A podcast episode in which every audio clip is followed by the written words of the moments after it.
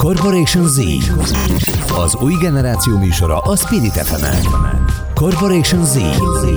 Egy óra Trunktomival fiatalokról, nem csak fiataloknak. Stílus, sport, zene, tanulás és minden más, ami az Z-generációt érinti. Corporation Z.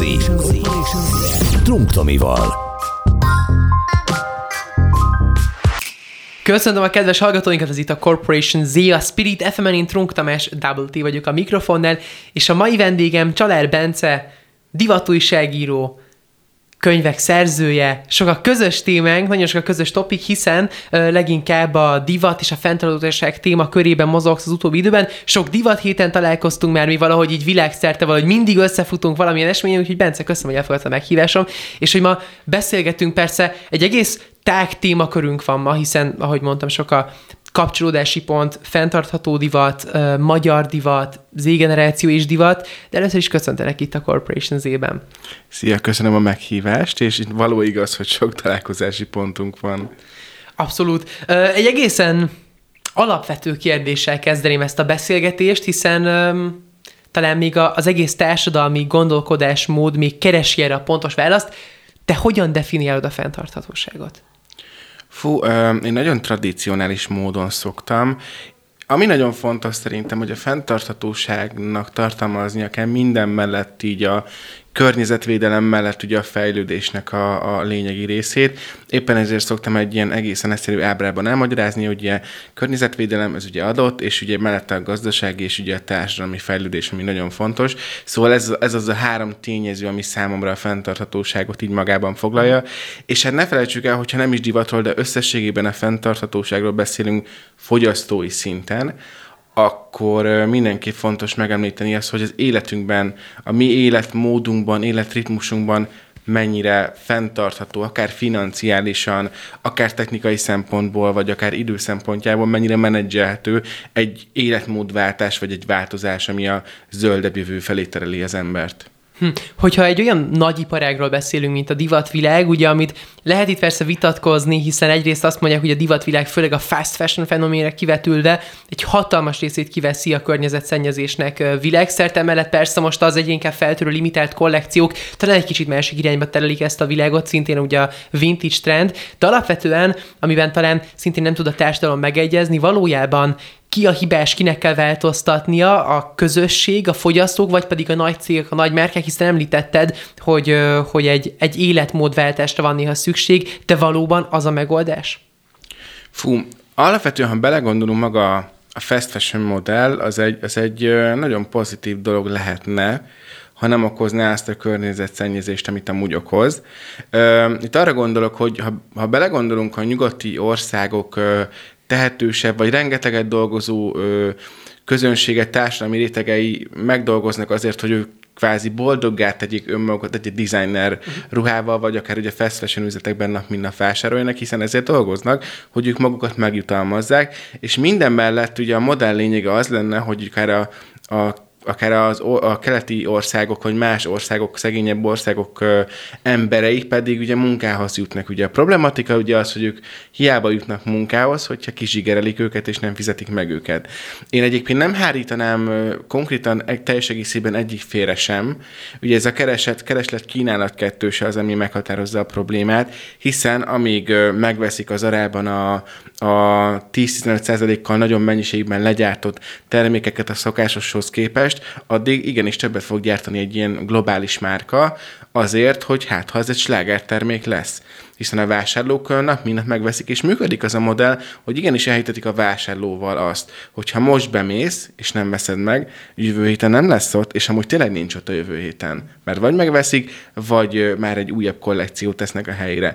Tehát nagyon jól működik a modell, ugyanakkor én mindenképp magát a fenntartható divatot egy alulról szerveződő ö, mozgalomnak tartom, tehát hogy valahol szerintem a sok kicsi sokra megy elvét követve kéne elindulnunk, mert addig egy multinacionális cég nem fog változtatni drasztikusan, és nem csak ugye kis greenwashing lépésekben, amíg ö, nem látja azt, hogy basszus, nem jön be az embereknek az a kamu, amit eddig toltunk.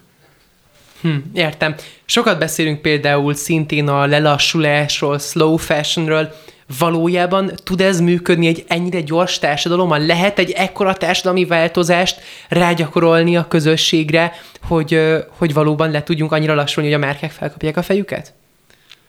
Um, Hát én is le tudok lassulni, az a durva ebben, hogy amúgy ugye pont beszélgettük ugye az adás elő, adásfelvétel előtt, hogy, hogy mennyi mindent csinálunk így egyszerre, és én érdekes módon, hiába, hogy divattal foglalkozom, rám annyira nincsen hatással az, hogy most a kirakatban látok-e valamit, vagy sem, mert, mert hogy nem ettől érzem magam teljesnek vagy egésznek, és tudom, hogy nagyon lázba kéne jönnöm egy, egy új, nem tudom, Balenciaga cipőtől, de egyszerűen nem tudok. És, de ettől szeretem az egész látványában, esztétikájában, és értékelem. Mert hogy valahol szerintem az embernek a, a fenntartható divata, vagy a fenntarthatósággal és a lelassulással való kapcsolata, a valahol a megfelelő és kellő önismerettel kezdődik. Tehát az egésznek a magia az, hogy ha eléggé ismered önmagad, és tudod, hogy igen, tetszik ez a cipő, vagy ez a ruha, de hogy nem tudom, van elég, vagy, vagy azokat is szeretem, amik vannak, és ki tudom használni, akkor nem érzem azt mindig, hogy meg kell vennem a legújabbat. Mert tudom, hogy az, ami otthon van, egyébként írdatlan sok cipőm van, pont ezért nem veszek nagyon régóta, ö, akkor tudom, hogy azoknak hosszú életciklust tudok biztosítani, úgyhogy visel, viselem őket, tisztítom őket, gondozom őket, hiszem ezt, ezt te abszolút biztos érted ezt a, abszolút. ezt a dolgot.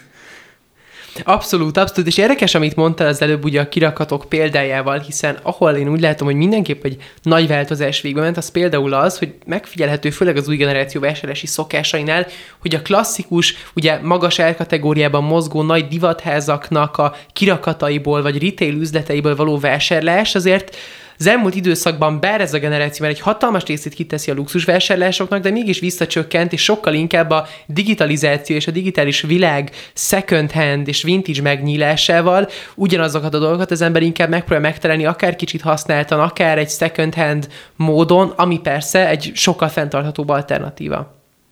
Való igaz, hogyha valaki másodkészből vásárol, az mindig egy, egy fenntarthatóbb alternatíva, még akkor is, ha designer vagy fast fashion termékekről vagyunk, van szó, hiszen ha belegondolunk, akkor egy adott terméknek mindig van egy olyan ökológiai lábnyom vagy karbon lábnyom, amivel ugye az üzletbe kerül. Ez azért van, hogy mondjuk tényleg tegyük fel, egy fast fashion terméket Bangladesben gyártanak, de az anyag elszáll, elkerül ugye Bangladesbe, mondjuk Spanyolországból, majd Bangladesből visszakerül Spanyolországba, az, abba az egyetlen elosztó központba, ami világi, világszinten működik, majd az megint elmegy valami európai országba, tehát hogy nagyon hosszú utat tesz meg egy termék, mire üzletbe kerül, így mondjuk úgy, hogy eléggé mínuszról indul. És ahhoz, hogy egy terméket, most tényleg akár fast fashion, vagy akár designer dologról van szó, ledolgozzunk úgymond azzal, hogy viselünk, ez Schatzper kb. ruha esetében mondjuk 30 viselés, ahhoz pont az a jó, hogyha egy fast fashion termék is, ha már legyártásra került, és bekerül mondjuk egy, fe, egy second hand üzletbe, akkor ö, viseljük minél többször, és ha másodkézből vásárolunk, akkor biztosak lehetünk benne, hogy ha már ez a fast fashion termék elkészült, akkor nem hiába, mert hogy ledolgozzuk kvázi azt uh-huh. a mhm. káros hatást, amit annak a gyártása okozott így a környezetünkben. Hogyha már ezekről a gyártási ciklusokról beszélünk, egy újra-újra felvetülő téma az elmúlt években a divat világban, az ugye a relevanciája a, ennek a klasszikus ciklikus divat kollekcióknak a jövőben. Például a Gosher Uczynski márka az elsők között volt még nagyjából öt évvel ezelőtt, akik bejelentették, hogy ők például le fognak mondani ezekről a klasszikus fall-winter, mm. ősztéli, tavaszi-nyári kollekciókról, utána ők más botrányba fulladtak, tehát erre már nem volt lehetőségük valójában itt nagy változtatásokat hozni, de egyre több márkánál látható, akik egyre felkapottabbá válnak, hogy nincsnek meg ezek a klasszikus évszakokhoz orientálódó öm, kollekciók. Ennek szerinted van hatása akár fenntarthatósági aspektusokra is? Tehát, hogy ebben egy átállás ezt tudna változtatni, tudna segíteni?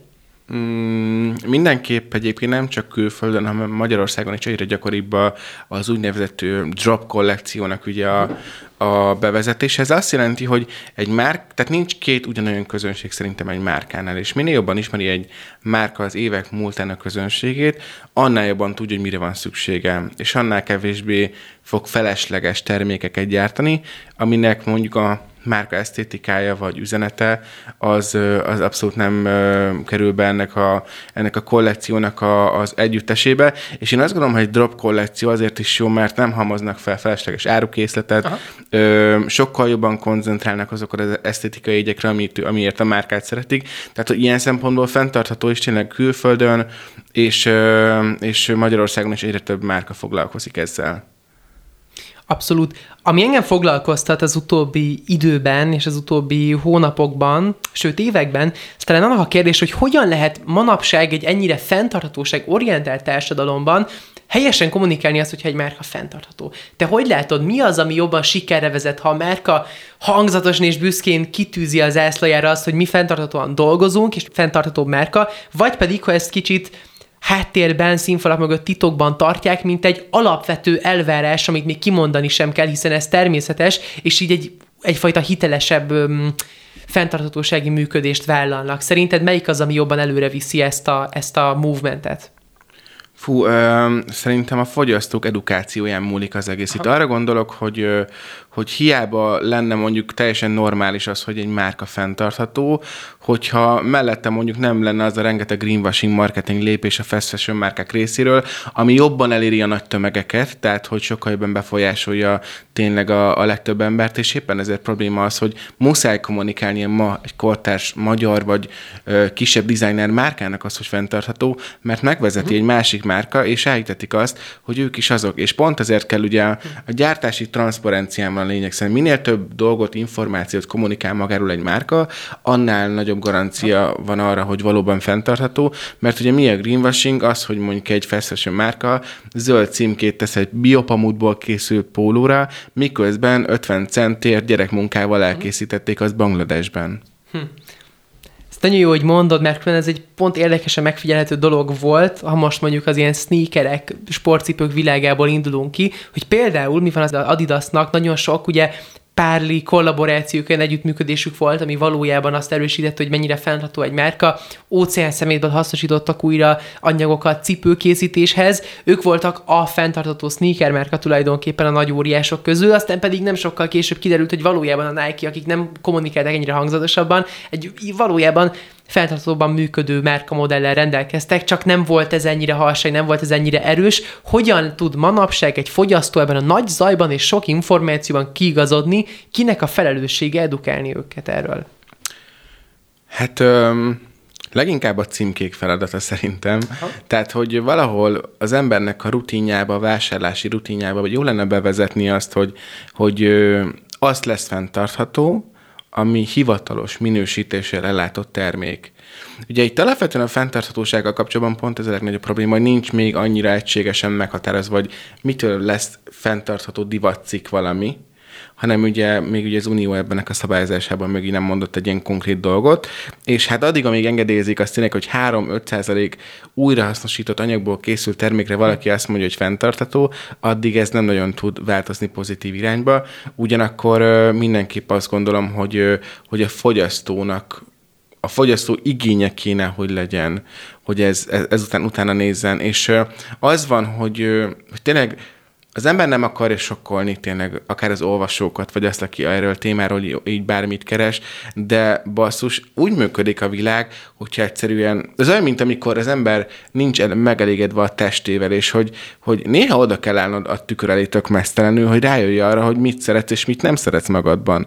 És hogy, és hogy ha akarsz, akkor változtass. Ugyanez egyébként Pepitában az egész fenntartható divat, és ez az egész rendszer, addig, amíg én nem határozom el, hogy változtatni szerették, szeretnék, addig a, a fogyasztók sem fogják eldönteni, hogy hogy hú, hát lehet, hogy nem kéne megvennem azt a 125. pamutpólót, mert amúgy 800 ott van már a szekrényemben, és a fenntartható divatra való rácsatlakozás végre az első olyan vonal a divatiparban, ami nem arról szól, hogy arra buzdít, hogy még többet vásárolj, hanem értékeld azt, ami már megvan. Hm. Milyenek látod azt a trendet, ami szintén jelenleg kialakul, ugye a vintage szót már említettem, hogy ezek a tulajdonképpen nagy történettel rendelkező ruhák, akár szülők szekrényéből az generáció ne egyre felkapottabbá válnak, és azt, hogy mondjuk a szüleid ruháját hordod, az nem egy ilyen ciki dolog, mint sztereotipikusan ez pár évvel ezelőtt volt, hanem egy, egy menő képviselendő dologról beszél itt az ember, akár hogyha megnézzük, pont a YouTube csatornámon ezzel a témával foglalkoztam, frissen a Gallery Dept Merkánál, például a Merka alapítója egyenesen onnan inspirálódott, és onnan gyűjtött inspirációt, hogy a szülei művészek voltak, tök ruhákat hordtak, az ő ruháikat kezdte el hordani, átdolgozni, abból, abból inspirációt meríteni. Fú, az egyik kedvenc fogalmam most az egész témában pont ez az átörökítés fogalma, ami azért nagyon izgalmas, mert mondjuk, ha már Olaszországot így szerintem immelámmal fogjuk emlegetni, nekem ez egy ilyen klasszikus kedvenc márkám pont a Max Mara, ami, ami tényleg, hogy amikor beszélgetsz a piárossal, akkor elmondja, hogy igazából ez a lényeg, hogy egy, egy trenchcoat, vagy bár, bármilyen más termék, amit őt legyártanak, az klasszikusan egy olyan termék lesz, még ha drága is, ami anyáról, lányára, unokájára szállt. Tehát pont ez az izgalmas a divatban, amikor, amikor van egy, egy termék, egy divatcik, és annak története lesz. És azért lesz története, mert mi viseli az édesanyja, előtte a nagymama viselte, most az unoka viseli, és ettől lesz különleges. Na most ez az kell, hogy jó minőségű anyagokból készüljenek ezek a termékek, és arról nem is beszélve, hogy az emberek kevesebbet vásároljanak, de ha már vásárolnak, akkor egy picit minőségi termékeket, ami nem egy divathóboltra próbál ráugrani és valamit meglovagolni. És, és pont ez a lényeg, hogy valahol az átörökítésnek a jelensége visszaadja a divatnak a kulturális értékét, hogy végre elfogadtatja az emberekkel azt, hogy, hogy nem oké, ha mondjuk egy, egy, egy ruha mondjuk annyiba kerül, mint egy szendvics a benzinkúton. Hm. Egyetértek teljes mértékben, ez a, ez a divat kulturális értékének a visszaadás, ez egy fontos kulcsó és egy nagyon erős mondat. Um, ugye beszélünk arról, hogy fontos, hogy fenntartható gyártási módszerekkel, anyagokból legyenek ezek a ruhák elkészítve, és itt persze nem szabad csak a nagy márkákra mutogatni, hanem Magyarországon is van nagyon sok lokális, fiatal, tervező, akár akiknek még nincs is márkája, akár csak szabályszatot tanulnak, idézőjelben persze a csakot, de hatalmas felelősség van rajtuk is, hogy, hogy egy olyan irányba induljanak el a karrierükkel, hogy ezt a vonalat képviseljék. Mit érdemes nekik tanítani, hogyan érdemes őket edukálni? Um, ami egyébként pont a Ferenc Bori kapcsán, aki egyébként Kolozsvárot tanult, és szintén beszélgettünk így az adás előtt Kolozsváról, jutott eszembe, hogy ő például annó azért ment be ebbe az upcycling és recycling vonalba, mint tervező pályakezdőként, mert, mert nem volt arra pénze, hogy, hogy drága anyagokat vegyen, és majd a diploma kollekcióját, vagy a legtöbb, nem tudom, munkáj, vizsgamunkáját mondjuk újabb anyagokból készítse, elment a turiba, és leválogatta azokat az anyagokat, olyan ruhákat, ami, amit vissza tudod bontani, és tudod használni. Tehát azt gondolom, hogy valahol ez egy nagyon jó metódus lett arra, hogy a már meglévő ruhákat beépítsük ebbe a körforgásba, és mondjuk egy tervező, akár tényleg egy szabász, vagy bármilyen más varrónő, mondjuk tudjon ezzel dolgozni a jövőben, és, és ezek a ruhák, ha nem is teljesen ugyanabban a formában, de tovább éljenek egy adott kreációban. Én egyébként azt látom, és ugye abszolút egyetértek az, hogy az generáció mondjuk az első generáció, ahol végre nem ciki turiból öltözni, vagy másodkézből vásárolt termékekbe öltözni, és ez tök menő, mert rájöttek arra, hogy, a, hogy a, az az individuum jellege az, hogy valaki egyéni legyen, vagy egyedi legyen, az nem abból indul ki, hogy megveszed mindig a legtrendibb dolgokat, hanem megtalálod azt a hangot, ami pont azt sugalja, hogy nem kell ugyanott vásárolnod, mint a többieknek, hanem meg kell keresni azokat a pontokat, ami, ha bár kifejezi az egyéniségedet, nem egy, egy tömegkultúra részévé tesz, hanem pont, hogy kicsit eltávolít attól, és így adja meg az egyedi hangját. Mert ha belegondolunk, mi történt a divat demokratizálódásával a 2008-as válság után, igazából jöttek a fast fashion márkák, és annyira egyedinek gondoljuk magunkat mindannyian több generáción keresztül, hogy, hogy végén mégiscsak uniformizálódtunk, hiszen hiába van 867 millió lehetőség egy üzletben, meg tudunk figyelni az utcán jelenségeket, bizonyos trend jelen, jelenségeket, mert látjuk, hogy ugyanazt a táskát hordja mindenki, ugyanazt a jackit hordja mindenki, úgy, hogy rendszerváltás előtt volt A és B opció, tehát igazából, mintha visszaléptünk volna még egyet. Abszolút, és ez egy érdekes téma, amit, hogyha most még így kibontanánk, akkor meg egy külön adást is simán felvetnénk. The Raven Croaks nagyon felkapott, kritikus magyar youtuberrel beszélgettem pont erről, és ütköztettük kicsit a nézeteinket, még a YouTube csatornában egy nagyon izgalmas videó volt. Ő, aki inkább még korábban így az ilyen emo szénából alakult ki, és jött ki, és ott is volt benne is egy felismerés, mikor ezt így felvetettem neki, hogy, hogy alapvetően mindig ez a kicsi ezeknek az ilyen, kicsit ezeknek a kultúrmovementeknek a része volt az, hogy ha bár az egyediséget kerestük, mégis valamilyen szinten egy, egy egyfajta uniformizálódás kialakult, de az sokszor mégiscsak egy belső szemmel megtekintve, hiszen a külsőknek az még mindig egy ilyen UFO fenomén volt, és egy nagyon kis darabkája a társadalomnak. Na, de erről még kanyarodjunk tovább, mert a beszélgetésünk első felé, mert túl is vagyunk, és repül itt az idő, úgyhogy Bence, én azt mondom, hogy menjünk egy rövid kis szünetre, hallgassunk egy kis zenét, és pár perc múlva visszatérünk, és a beszélgetésünk második felében még többet fogunk beszélgetni a magyar divat helyzetéről, hiszen mindketten frissen voltunk a Budapest Selection és a Milánói divat héten, úgyhogy van van sok aktuális téma. Kedves hallgatóink, sehova nem menjenek, csak is Instagramon kövesnek minket, de ebben a rövid kis szünetben, Spirit FM-et Spirit FM BP néven, megtalálják engem Trunk Double T néven, Csaler Bencét pedig Bence Csalar néven, úgyhogy pár perc és visszatérünk, ez itt a Corporation Z a Spirit FM-en. Corporation Z. Az új generáció műsora a Spirit fm. Corporation Z. Egy óra Trunktomival fiatalokról, nem csak fiataloknak. Stílus, sport, zene, tanulás és minden más, ami az Z-generációt érinti. Corporation Z. Trunk Tomival. Újból köszöntöm a kedves hallgatóinkat, ez itt továbbra is a Corporation Z, a Spirit FM-en, én Trunk Tamás, Double T vagyok a mikrofonnál, továbbra is a vendégem pedig Csalár Bence, divatújságíró, könyvszerző, fenntartható divat szakértő. Köszi Bence, hogy itt vagy velem a műsorban. A beszélgetésünk első felében a fenntartható divatról beszélgettünk, hogy egy kicsit z szemszögből is közelítettem meg, és aztán itt így ütköztettünk szemléleteket, meg eszmét cseréltünk, és azt ígértem a beszélgetésünk első felének a végén, hogy most kicsit áttérünk a magyar divat helyzetére, frisse mindketten, ahogy mondtam, a Milánói Divat héten is voltunk, a Budapest Selection is szuper projektek vannak folyamatban és támogatások, hogy magyar tervezők is a nemzetközi színpadra kerüljenek, na de alapvetően hogy látod, mekkora lehetőség van a magyar divatban és a jelenlegi márkákban? Fú, azért érdekes a magyar divat szerintem, mert én az elmúlt 12 évben, amióta egy 10 évesen elkezdtem ezzel foglalkozni, nagyon jó volt látni azt, hogy, hogy ha bár való igaz, hogy sok márka nem azt mondom, hogy eltűnt, de hogy egy bizonyos ponton túl nem tudott átlépni határokat, én mégis azt látom, hogy sok olyan példa is van, akik tényleg az elmúlt 10-12 évben nagyon drasztikus fejlődéseket értek el, és, és mégis nagyon konzisztens az, amit csinálnak.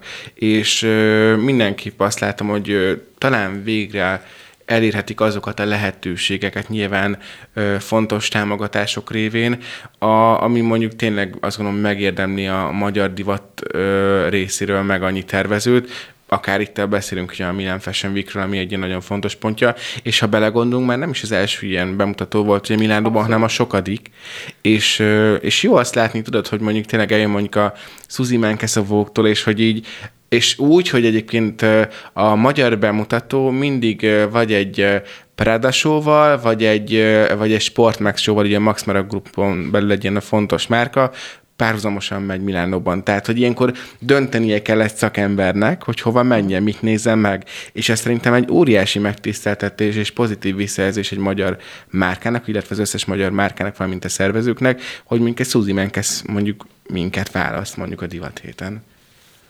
Ez mindenképp egy hatalmas elismerés. Mit gondolsz? Mi kell ahhoz, hogy mondjuk a magyar divatvilág körül is kialakuljon egy olyan hype, mint ami például most csak, hogy egy talán társadalmilag, történelmileg és ö, geográfiai perhuzamot vonva ö, mondjuk egy ilyen teljes poszt-szovjet orosz movementtel elindult a divat terén öt évvel ezelőtt. Mi kell az, hogy a magyar divatvilágban is valami ilyesmi ki elinduljon, hiszen ha mondjuk megnézzük uh, Zsigmondórát a férfi divat terén, elképesztően jól használnak fel uh, klasszikus mintákat, klasszikus anyagokat egy ilyen teljesen új köntösben és egy ilyen teljesen 2022-es vibe-ban. Fú, azért érdekes a téma, meg a kérdés is, mert, mert azt gondolom, hogy, hogy mi pont így közép-kelt Európában még nem vagyunk annyira drasztikusan eltérőek kulturális szempontból, Aha. esztetikailag, mint mondjuk egy jóval keltebbre fekvő ország. Ugye ezért van az, hogy, hogy ennyi magasan pozícionált designer márkán azt látod, hogy amellett, hogy elmegy utcai divat irányba, még behozza ezeket a kicsit ilyen ö, posztszocialista, nosztalgikus elemeket, amiket ugye itt most említettél. Ami szerintem érdekes vonatkozása a témának az az, hogy mint a Dóra is, hogy hogyan lehet a magyar népművészet és folklór értékeket mondjuk esztétikusan, nem szájbarágosan beletenni egy kollekcióba, és ez a Dóránál nagyon-nagyon megvan. Ugye, meg eleve azt gondolom, hogy, hogy valahol tök szomorú, hogy sok esetben valahol a magyar mm, tradicionális értékeknél megragadunk a matyó hímzésnél. Tehát annyira gazdag a magyar népművészeti kultúránk, hogy, hogy ha bár kevesebb, de az utóbbi évben egyre több olyan kollekció van, ami nagyon szépen feldolgozza ezeket az értékeket, és nemzetközi szinten is pozitív visszajelzéseket kap. Ott van mondjuk a Dalarna, tényleg Anita két kollekciót is szentelt a magyar népművészetnek, úgyhogy nem éreztem azt, hogy tényleg le akarják tuszkolni a torkomon a, a legklasszikusabb mintákat, mégis éreztem a, a pártának a, a megidézését a, a fejdíszben, vagy a sziluettekben azokat a tradicionális viseleteket, ami amúgy elképesztően izgalmas ebben a 2021-es vagy 20-as interpretációban. Mi lehet az oka annak, hogyha például megnézzünk olyan merkeket, akiknek nemzetközi téren azért vannak ettől sikereik, mondjuk akár a Nuburól is beszélhetünk most, és ott vannak a ö, vezető üzletekben, ö, department store-okban, nemzetközi téren, mégis talán mainstreamben, Magyarországon, új generációban nincs olyan hype nincs olyan felkapottságuk, tehát nem olyan, mintha nem tudom, a Louis Vuitton lenne a, a, a, mi, a mi hazai termékünk, amit aztán mindenki hord, mint mondjuk egy francia fiatalnak, az azért egy kultusz, pedig azért országból kiindult siker terén lehet ott párhuzamot vonni. Fú, uh Nekem az első ilyen magyar designer termékem az egy Nubu felső uh-huh. volt tizenévesen, és én nagyon boldog voltam, hogy ezt így hazavittem, és a mai napig megvan. Ami érdekes szerintem pont, ha már felhoztad példának, hogy én azt gondolom, hogy a pont a Nubu hordoz egy olyan, olyan kortás művészeti értéket, ami, amit most csúnyán de egy bizonyos kor felett ért meg csak az ember, és hogy, hogy ez nem gáz, csak az van, hogy tényleg azok a kortás művészek, akikkel együtt dolgozik, vagy kooperál a Nubu, azt, azt nem mindenki akarja befogadni, mert hogy számukra az öltözködés lehet, hogy nem annyira számottevő, vagy sokkal inkább szól trendekről, mint arról, hogy milyen művészeti értékel van átva az adott termék. És amúgy a Nubunak voltak az generációra való törekvései kapcsán egy érdekes kezdeményezése. Ugye ez Almárka, ez a Nude by Nubu, ami arról szólt, hogy egyrészt ugye elérhetőbb volt, minden, és elérhetőbb a mai napig mindenki számára, és olyan sláger fazonokat dolgoznak újra ö, ki más-más anyagból, ami, ami tudják, hogy mondjuk ta, gazdára talál. És ez egy nagyon jó irány volt ilyen szempontból, csak azt gondolom, hogy, hogy lehet, hogy a Z generáció kevésbé nyitott erre a minimalista esztétikára, bár tudom, hogy az Instagram mást mond, de én azt látom, hogy, hogy, hogy azért ez egy generáció inkább a, a túlzások generációja, mint mondjuk a, a nem tudom, tudod így a, a svéd, vagy nem tudom, milyen minimalizmusnak a, a képviselői. Értem, amit mondasz, igen, ez azt gondolom, hogy például a Merkel kapcsolatában is, ugye, hogyha arról beszélünk, hogy mondjuk ez egy Merkel-orientált generáció, ez sokan félreértik azzal, hogy, hogy ez egy fogyasztásra vágyó generáció, vagy márkai rajongó generáció. Ez abszolút nem így van, hanem sokkal vevőbb ez a generáció emóciókra, akár, akár márkákkal például kapcsolatban, sokkal több pozitív, de ugyanúgy negatív emóciók is, tehát vannak márka rajongók, vannak márka tagadók, sokkal jobban megmozgatja a gondolatainkat, és szerintem ez a designnel is egy hasonló téren van. Um, nem lehet szerintem klasszikusan azt mondani, hogy mindenki sokkal hasnyabb akar lenni, de azt gondolom, hogy, hogy alapvetően ez a, ez a kis ez a kis, kis csibésziesség talán, talán még erősebben megvan öltözködés terén. Persze trendeket követve is, de szerintem, hogyha mondjuk ránézünk, és itt vitatkozni, ránézünk mondjuk a legfrissebb, mi tudom, Balenciaga kollekciókra, uh-huh. ami mondjuk pont az, a legutolsó uh, divat bemutató, az egy mainstream határokat áttörő, nagyon sok mindenkit megmozgató kollekció volt, olyan szinten, hogy még Bialex is megosztotta Facebookon, uh, ami szerintem nagy szó a, a, a high fashion világában. Uh, azt lehet látni, hogy, hogy az új trend trendekre is tud nagyon is vevő lenni ez a generáció, meg a, a, a más irányokra, új irányokra. Szerinted talán, én talán, talán én ebben gondolkodom, hogy, hogy talán egy, mondjuk egy Louis Vuittonnál, ahol ott van egy Virgil Abloh, hogy megmaradjuk ugyanennél a példánál, uh-huh. van egy tapinthatóbb karakter mögötte, akihez lehet viszonyulni, akiért lehet rajongani kicsit rockstar-szerűen. Te ebben látsz relevanciát, vagy te máshol keresnéd ennek az okát? Mm, én azt gondolom, hogy ez nem most kezdődő jelenség, tehát az égeneráció még egy cipicike volt, kisbaba, amikor ez elindult, tehát mondjuk ha 2009-ben mondjuk megnézzük a, az Oliviernek, ugye a Belmének, ugye a tervezőjének a, az, hogy hogyan támasztott fel egy halott márkát. Ugye az van, hogy Marc Jacobs, vagy bármilyen más ilyen nagy márka vezetője, aki, aki elkezdte erőteljesen ö, akár valamilyen celebkultusz köré szűni az ő működését, ö, alapította, tette lehetővé azt, hogy amiről ugye most beszéltünk, hogy azok a márka tervező kreatív direktorok, akik most vezették ezeket a divatházakat, vagy vezetik, ö, az generáció számára egy ilyen példakép, példaképek legyenek. Ö, nagyon érdekes, hogy, hogy előtérbe került a tervező az emberek kíváncsiak a sztorira, főleg az generáció, hogy meg, a, meg az is, hogy, hogy mondjuk egy márkához milyen hírességeket csatolnak. Van egy 16 éves sugom, ilyen szempontból ráálltok ugye erre a működésre. Pont most küldtem neki egyébként Messengeren, hogy a, a BTS bevonul ugye a hadseregbe, mert ugye, ugye ez a hatkötelezettséget nem tudják elkerülni, úgyhogy most várom a választ. De ami, ami még érdekesebb, hogy, hogy érdekes látni azt, hogy ki ki az, aki megmozgatja őket vagy ki az, aki stílusban mondjuk inspiráló számokra, vagy mondjuk ismernek-e márkákat és tervezőket úgy, hogy behatóbban nem, tehát nem egy Valentinóra gondolok, hanem amiket mondjuk említesz, ami egy kicsit ö, kevésbé mainstream. Uh-huh. És, és azt látom, hogy abszolút nyitottak rá egyébként.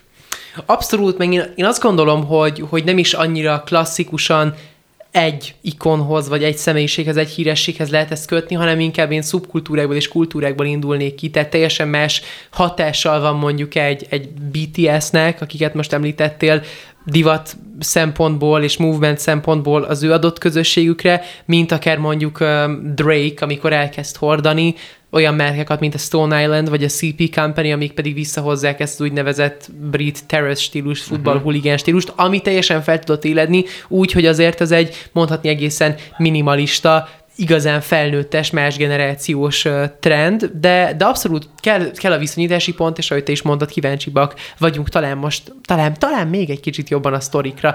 És hogyha már sztoriknál tartunk, szerintem érdemes megemlíteni azt, hogy hamarosan lesz egy közös fellépésünk mondhatni, hiszen a TEDx Metun, a csodálatos Urániában fogunk a, a saját saját sztorinkkal és a témánkkal színpadra állni. Kicsit mesélsz arról, hogy miről fogsz ott beszélni?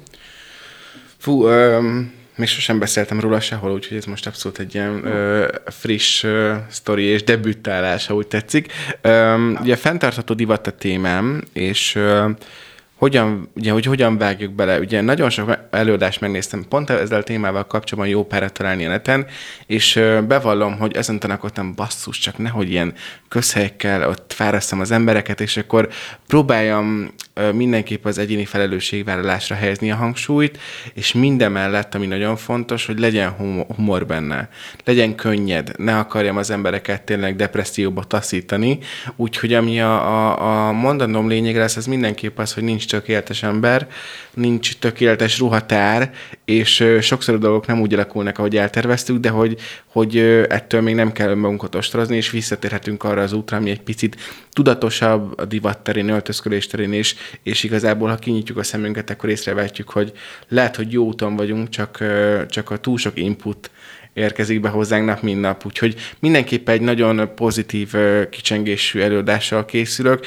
Pont most kaptam ma reggel visszajelzést Imitél ugye a felkészítőnktől, hogy, hogy mi a véleménye így a, a felolvasott szövegemről, és azt mondta, hogy tetszett neki, hogy sok benne a humor, de mégis vannak kellően komoly pontok, és, és ami nagyon fontos, hogy nem az, tehát én nem az öltözködésről akarok beszélni, a divatról, hogy Azért félünk sokan szerintem a fenntartható divattól, mert azt gondoljuk, hogy zsákvászon, meg meg földszínek, és pont azt akarom bemutatni, hogy 97-ben már Jean-Paul Gaultier és reciklált farmerből készített az első haute kollekcióját, csak erről kevesen tudnak. Jó, más kérdés, hogy financiális okai voltak, de hogy a divatban, az igazi nagybetűs divatban is ott van ez a gondolkodásmód, csak akkor nem fenntarthatóságnak hívtuk, hanem a józanésznek. Csak egy kicsit mégis megtartsuk ezt a talán emberek fejében még inkább ott levő divat, öltözködés párhuzamot, hogyha valaki most hallgat minket ebben az elmúlt fél órában, és azt mondja, hogy meggyőztetek. Érdemes a fenntarthatóságra odafigyelni.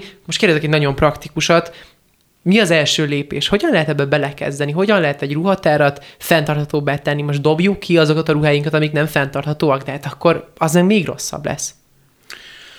Um, igen. a legfenntartatóbb ruhatár az mindig az, ami már otthon van, tehát a lényeg a lényeg, hogy ne vásároljunk. Szerintem ez a, az a, a kulcs mondata az egésznek.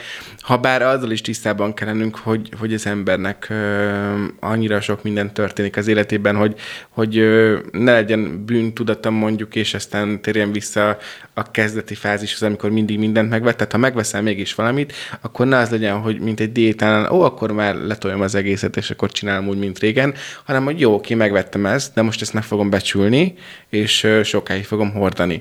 És uh, ami nagyon fontos szerintem, hogy megismerjük azokat a ruhákat, ami a szekrényünkben van. Én például most pont egy olyan fázisban vagyok, hogy rengeteg olyan ruhát fedeztem fel a gardróbomban, amit akár évek óta nem viseltem. És ö, óriási kísérletezgetésekben vagyok, és, és sokkal jobban érzem magam, mert nem, nem, nem ö, azt érzem, hogy ugyanezt viselem, hogy kicsit olyan, mintha így újra vásároltam volna egy idézőjelesen, és, és mégsem költöttem pénzt, és nem is vett, vittem haza új terméket. Tehát valahol ez egy ilyen érdekes kalandozás, azt gondolom, hm. és ö, az embernek egy nagyon fontos önismereti utazás is. Hogyha már az utazásról beszélünk, és akár kicsit az életutakról, ha egy személyesebb kérdést megengedsz, neked mikor volt a, a felismerésed, ráeszmélésed erre, hogy, hogy például a ruhatárad és a szekrényet egy ilyen irányba akarod fejleszteni, hogy erre érdemes odafigyelned, mert gondolom, hogy, hogy te sem úgy pattantál ki 14 évesen, hogy most már csak fenntartó ruhákat vásárolsz, azonnal instinktív. Fú, um, 18 évesen az ember úgy van vele, hogy az én generációm, az Y generáció, én nagyon-nagyon sokat nézegettem a Top Shop, a Top Man weboldalait, mert nekem ez egy óriási vágyam volt mindig az, hogyha én Londonba megyek, akkor megveszek mindent, és pont ez volt érdekes, hogy, hogy amikor hónapokig nézegetsz egy út előtt, akkor még tényleg nem volt feltétlenül az, hogy most másnap elutazom Londonba, mert csak úgy meg miért ne. Nézegetsz ilyen dolgokat, és hogy elmész Londonba, és ott vagy, és fú, teljes extázis, de amikor ott vagy, és szépen be van fotózva a webshopon, ott pedig az van, hogy 70 ugyanolyan termék, szorosan egymáshoz tolva, szűk válfákkal, egymás mellett fetrenkenek összegyűrve, és ez az érzésed, hogy, hogy most ezt megveszem, akkor én egyedi vagyok. És hogy pont egy ilyen felismerés volt, hogy nézegettem egy pulcsit nagyon-nagyon régóta, megláttam a váfákon, és tényleg annyi volt belőle, hogy tényleg elképesztő, és rájöttem, hogy hú, hát akkor ez mégsem annyira egyedi, mint én ezt gondoltam. Úgyhogy ö, ezek voltak az én felismeréseim, meg hát az, hogy, hogy talán, ami még inkább kihúzott ebből az egészből, az, hogy nagyon megszerettem a magyar divatot, hm. és hogy így mostanra meg így a ruhatárem 90%-a ebből áll, és nevezhetjük szakmai ártalomnak is, de, de talán azt gondolom, hogy ez egy jófajta szakmai ártalom. Nagyon köszi, Bence, hogy megosztottad velünk a tapasztalataid, az insightjaid, a gondolataid, egy nagyon izgalmas és tanulságos beszélgetés is volt. Találkozunk leges legkésőbb a TEDx-ünkön novemberben. Tökéletlenség az én előadásomnak is a része lesz, ugye a kincói kapcsán, a japán művészeti forma kapcsán, de még itt nem árulok el most túl sokat. Kövesnek minket Instagramon, SpiritFMBP, Trunk Tamás Double T és Bence Csaler. Következő héten, jövő héten visszatér a Corporation Z, addig is a viszonthallásra.